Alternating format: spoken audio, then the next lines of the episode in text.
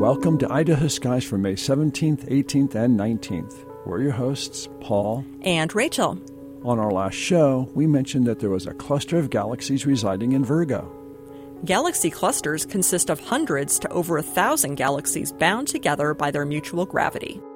The combined mass of all the stars inside a galaxy cluster can equal one quadrillion times the mass of our Sun. From one end to the other, they can stretch tens of millions of light years across. Greater than the mass of all the stars in all the galaxies of a galaxy cluster is the gas trapped between them. Galaxy clusters have almost 10 times as much gas as stars. Massive black holes inside the centers of galaxies heat this gas until it emits X rays.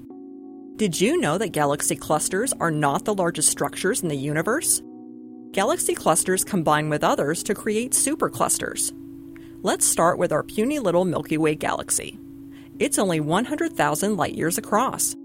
It belongs to the local group of 54 galaxies, including the Andromeda Galaxy.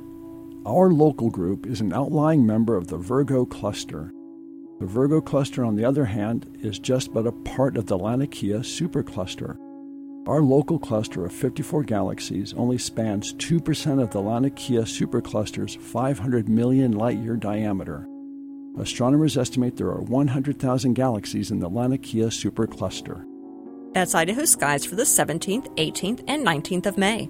Be sure to follow us on Twitter at Idaho Skies for this week's event reminders and sky maps.